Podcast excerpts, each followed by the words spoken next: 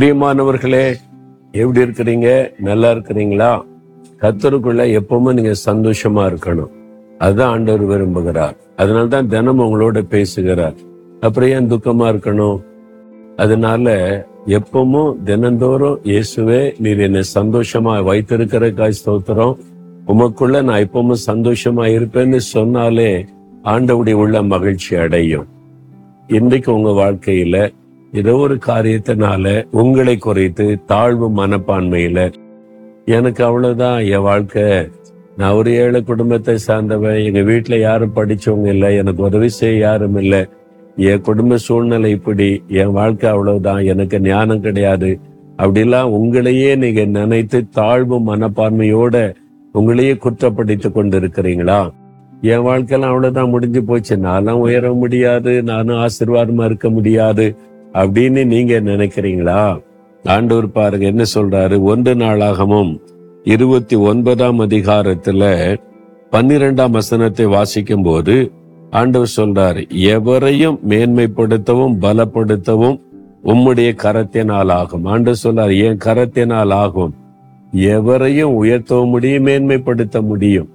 ஆடு மேய்த்து கொண்டிருந்த குடும்பத்தாரல அற்பமாக எண்ணப்பட்டு ஒதுக்கப்பட்ட ஒரு தாவீதை ஒரு தேசத்துக்கு ராஜாவாக அவர் உயர்த்த முடியும். பாத்தீங்களா? தாய் தகப்பனே இல்ல எஸ்தருக்கு. தாய் தகப்பனை இழந்து அனாதையாக்கப்பட்ட நிலைமை. தாய் தகப்பனே இழந்துட்டேன். என் வாழ்க்கை இனிமே அவ்வளவுதான் அப்படின்னு நினைத்திருக்க கூடும். ஆனா நூத்தி இருபத்தி ஏழு நாட்டுக்கு ராணியாக தேவன் உயர்த்தினார் என்பதை வேதத்துல பாக்குறோம்ல.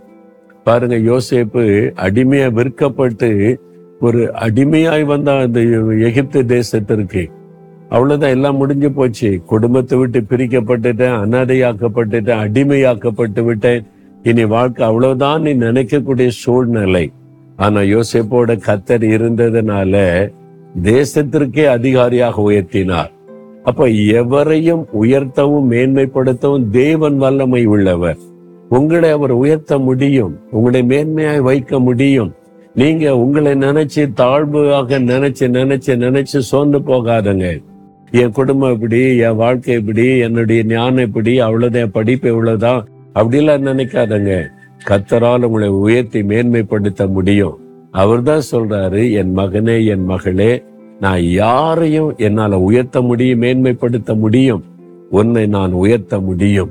உன்னை மேன்மைப்படுத்த முடியும். அதுதான் ஆண்டவுடைய வார்த்தை. அப்ப தைரியமா சொல்லுங்க. அப்படியே ஆண்டவரே என்னை உயர்த்துவீங்களா? மேன்மைப்படுத்துவீங்களா? ஆம் அதுதான் ஆண்டவுடைய பதில். நீங்க சொல்லுங்க ஆண்டவரே யாரையும் உயர்த்தவும் மேன்மைப்படுத்தவுமால் ஆகும். நான் இதை விசுவாசிக்கிறேன். ஒரு தாவீதை உயர்த்தியனவர் எஸ்தரை உயர்த்தி மேன்மைப்படுத்தியனவர் ஒரு யோசேப்பை உயர்த்தினவர் என்னையும் உயர்த்துவீர். நான் விசுவாசிக்கிற இந்த உயர்வை மேன்மையை எனக்கு தரப்போகிறதற்காய் ஸ்தோத்திரம் ஸ்தோத்திரம். இயேசு கிறிஸ்துவின் நாமத்தில் ஜெபிக்கிறேன் பிதாவே. ஆமேன் ஆமேன்